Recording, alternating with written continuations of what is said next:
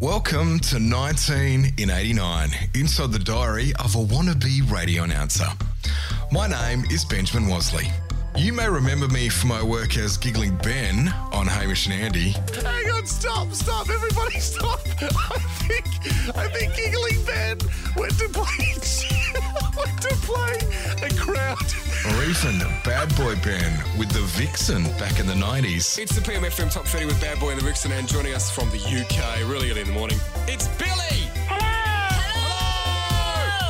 Way before any of that, when I was 19 in 89, I moved from the seclusion of my bedroom at my parents' house in Adelaide all the way to the isolated Western Australian mining town of Karratha to start work as a radio announcer at a little station called 6KA. My godmother gave me a diary to write down every momentous occasion, and I actually did it. And now, 30 years later, I'm going to find out how weird, arrogant, lame, self absorbed, dorky, inexperienced, and closeted the 19 year old version of me was. To hold my hand while we navigate almost 365 days worth of embarrassment, I'm going to call in my family, my friends, people that were there, people that have known me for nearly 30 years. Strap yourselves in. It's going to be an embarrassing ride. I'm Benjamin Wasley. Welcome to 19 in 89. Welcome indeed. Hey, are you ready for more reminiscing from the stroppy little flog that was the 19 year old version of me? Good, because that is entirely what this podcast is all about. I'm about to navigate my way through my 14th week of being a largely inexperienced but hugely overconfident radio announcer, as recorded inside the pages of my 1989 Collins V185 diary, for those that are keeping record. Uh, we can't do anything without dropping in on the big debuts that were hitting the Aussie charts this week back in 1989 from April 9 back then. It was a massive week. There were so many new arrivals to the top 50 back then, including the Bangles in at 39 with their Eternal Flame. They were joined by brand new Elvis Costello, Paul Norton, comedian Sam Kinison. Yeah, comedians had hits back then. Uh, Roy Orbison, Guns N' Roses, and Tanita Tikaram's Twist in My Sobriety. And can I just say, I'd completely forgotten about that song.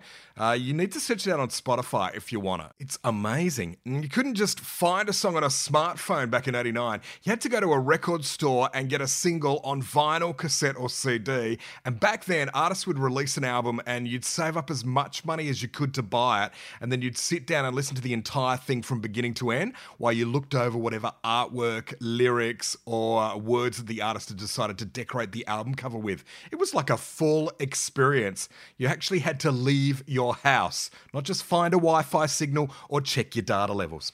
Anyway, coming up in this ep, Bradley invites me over for a barbecue and to meet his family. Oh my God, we're still getting married. Or maybe he's just a fan and that's why I like him.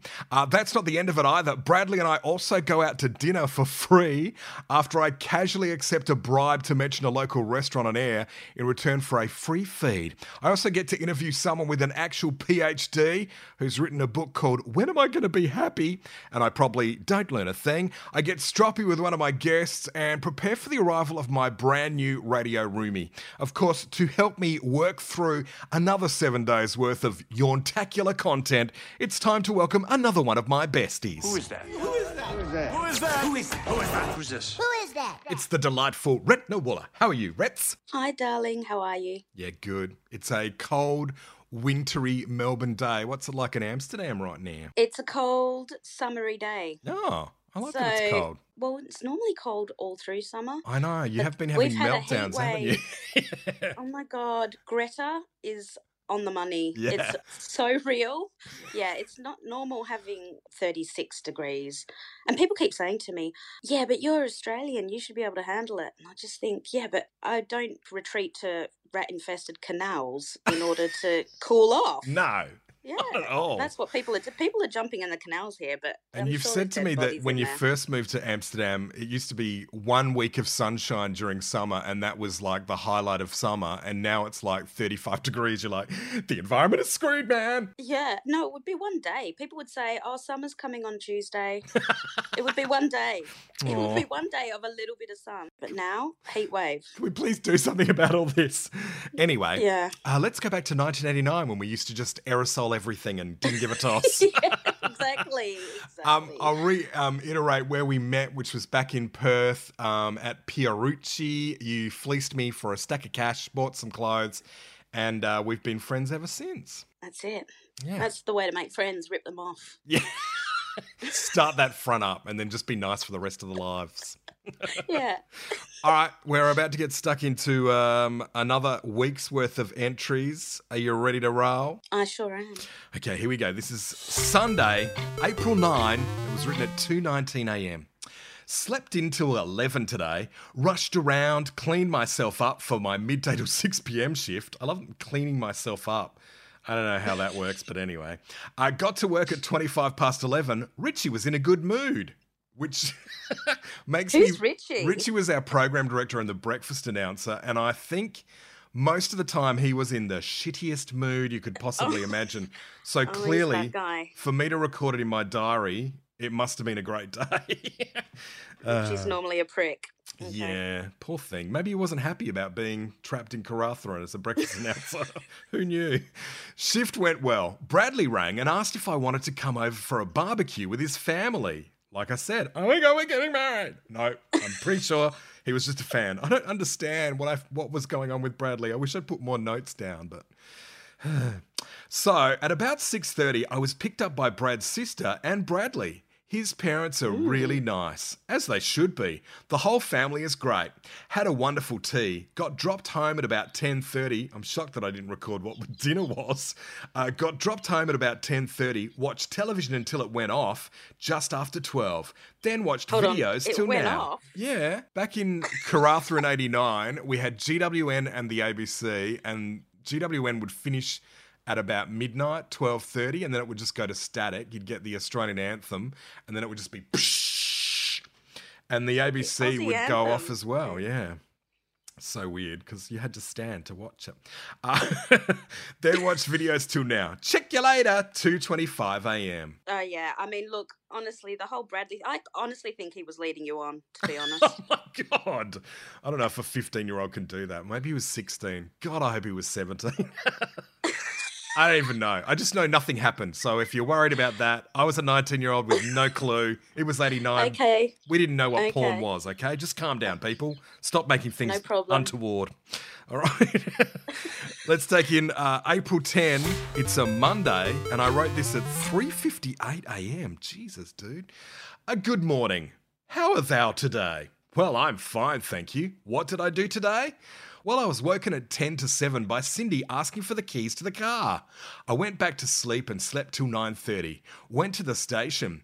Jody dropped me into town, did all the shopping and posted some mail. Got a taxi home, unloaded everything. Honestly, the things that I'm specific about at 19 are the most useless things. Of course, you'd unload everything. We thought you might just throw it away. Uh, prepared some brunch for myself and went to work. Nothing to do whatsoever. Found out I'll be interviewing Penelope Russianoff, PhD, on Friday, author of the book Why Can't I Be Happy? Which should be interesting. And I should note the actual book is called When Am I Going to Be Happy? But I've put it in my diaries. Why can't I be happy? It's like that Freudian slip, I reckon. Uh, anyway, shift from 6 till midnight went well. Tucker's restaurant called and gave me a free meal if I gave them a couple of plugs. That is such a Oh, rip-off. so dodgy. So, So what do they do? Say, look, come in for a feed, and uh, if you don't mind, just dropping in Tuckers Yeah. into conversation. Ideally, a What? free feed should be one mention, but apparently I've done a couple of plugs. My like, God. that would have been worth hundreds. So I did. would be right onto that. Yeah. Be like, hold on, Ben keeps mentioning Tuckers. I have a feeling he's been getting the odd meal. Can you just imagine how bad I would have integrated as well? I would have just been like, ah, I wish I was at Tucker's restaurant right now having one of their delicious steaks instead of my two minute noodles. Or You would something have been doing the classifieds. Like, you can call Ben on 1 800. Oh, that's just near Tucker's uh, restaurant, isn't it? It would have been way lamer than that. Uh, anyway, so apparently I did, and then I called Bradley. We're going tomorrow at seven o'clock for the, and I've put in inverted commas, free meal. I love the way these businesses suck up to you in hope of getting a free plug. See ya, 4:06 a.m. Uh, for anyone that's never worked in radio, free plugs. Or media. Yeah. Media, actually. It is the most naughty thing you can do. Like now, it's like no one gets a free plug. If they're not paying for anything, then they're Yeah. getting nothing. But once upon a time, it's unethical. yeah, it's I'm, completely I'm unethical. Sure, like in the ethics, media ethics and stuff, yeah. you're not allowed to take free stuff. Exactly. And breakfast shows will constantly get sent things, and the stock standard response is, yeah, well, thanks, but we can't do anything with it. And then you'll get some kind of mention on social media, unless they've paid actual cash money. And then it'll be like, oh my God, we got this free stuff. It's incredible. But yeah, money has exchanged um, hands, guys. I remember at the Sunday Times, I used to get so much loot from Chanel and just all the, and I'd be like, God, I want to take this home. And I'd give the makeup to the Reader's Mart ladies, the classified ladies that would take the, the, but they'd always complain like, oh, I don't like the colours. oh, I don't like this shade. And I'd be like, uh, Way to shit over my generosity. quite know how to tell Karl Lagerfeld that Bev Bot in Reader's Mart doesn't appreciate the latest hope. She's not about plums this month. right? Like, Oh. Jesus Christ, ladies. But yeah, I know. Now we have influences for all of that. Rets? Yeah, that's true. They, they love the free shit. Yeah, and they get paid, don't you worry. Way too much if you're asking me. All right, this is uh, Tuesday, April 11, again, 3.46 a.m. Ho-hum, day off today, very little to do. I've made spinach slice tonight at about 1.30 this morning, or Wednesday morning more likely. Shit, I'm tired. It's 3.46, of course you are. Snooze, I've written in capitals, and then 3.47 a.m. Way to spend a minute, dude. I'm glad that you always do check in, though. Yeah. The diary really is your best mate It, while you're in Karratha. maybe my only mate in Karratha. That and and- Brad. Props to my parents for their spinach slice. That was like chopped onion, sauteed. Then you chop up a whole bunch of spinach, mix it with feta, and then you put it in between layers of filo pastry, which has been buttered. And oh my god, I need to do that now. Um, Google it; it's probably somewhere. All right, let's take in Wednesday, April 12. This was 2:24 a.m. Went into work at about 1 today, all ready for the college show. Spent the time leading up to their 3 o'clock arrival running off copies of On This Day for the following few days. I love that I've got their 3 o'clock arrival because maybe they're late, I don't know, but I'm really pushing home the 3 o'clock. They'd better be on time! Our guests for the college show included a girl from Telecom, which used to be what Telstra was called back in the olden days. Um, she stuffed up all the time and kept wanting to rewind the tape. Bloody nuisance it was. Oh well. I love how I'm angry, but then I get over it straight away. My shift went okay. Boring though. Nat came down to say hi. Nat was our old schedules girl. I used to put all the commercials into the system. Uh, Mary rang to say hi, which is the babysitter. And also Glenn, my former roomie, called, which was great. He said a letter was on its way. The reason for my lateness to bed tonight is because I've been reading that book. It's still good. See ya, 2:36 a.m. You're waiting for it to get shared.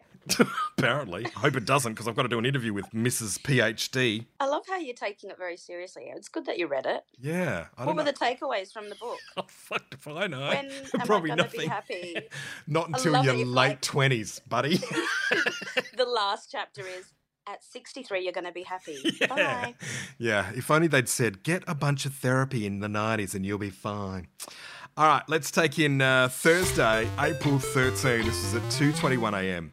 Whoa. And it's uh, normally I figure whoa is W O A H, but I've just written it as W O H. Whoa, what a day. Got to work just before 10, virtually nothing to do. And then I backed that up with a couple of commercials. Went to Nickol Bay Dispensary to talk to them about advertising. Oh my God, wait for this, this is great. They want me to do all their adverts from now on. Bit of a clever boy, ain't I? And then here's the reality sucks just a bit because it means I've got a standard that I have to better now. Oh my God. So Yeah, I'm excited that I'm have to- great and they want me to do their ads, but ugh, that means I have to keep up the standard. Are they called Nickelback? Yeah, Nickel, Nickol Bay, Nickel? Bay, Nickol Bay, not Oh, Nickelback. Nickelback. Don't bring that in. They didn't exist in 89, did they? What's Nickel? What's Nickol Bay? I think it's an area in the Pilbara, I'm assuming. So the ads would be Oh, well, it's a dispensary, so I think it's a chemist. So it'd be about okay. sunglasses, perfumes, Oh, that sort of thing. I must have uh, reached a standard that was better and good enough. Anyway, oh well, shift went well. Mum rang up in the middle of my shift. Also talked to Sarah and Richard, which is my brother. Uh, had to say goodbye rather quickly in the end because the record was finishing. I love that I'm just chatting away, going, oh, the song's finishing. Oh, goodbye. I felt really rude. I sat up tonight finishing off that book, and then I've got an inverted commas, capitals too. When am I going to be, etc. I've only just finished it. Thank God I did finish it. Great book though. See ya. 2:27 a.m. At least the reason I'm clearly staying up is to finish this Penelope Russianoff PhD book. Where is she now? Have you looked her up? Um, she's dead. Oh, I did look her up. She died a couple of years ago. oh, I wonder she if was- she died happy. I'm assuming so because I got to interview her, so you know, she hit the big time. She went global straight after that. Pretty much. Karratha, New York, Paris, Milan, London. Penelope. Yeah. Thanks, Miss Russianoff, PhD.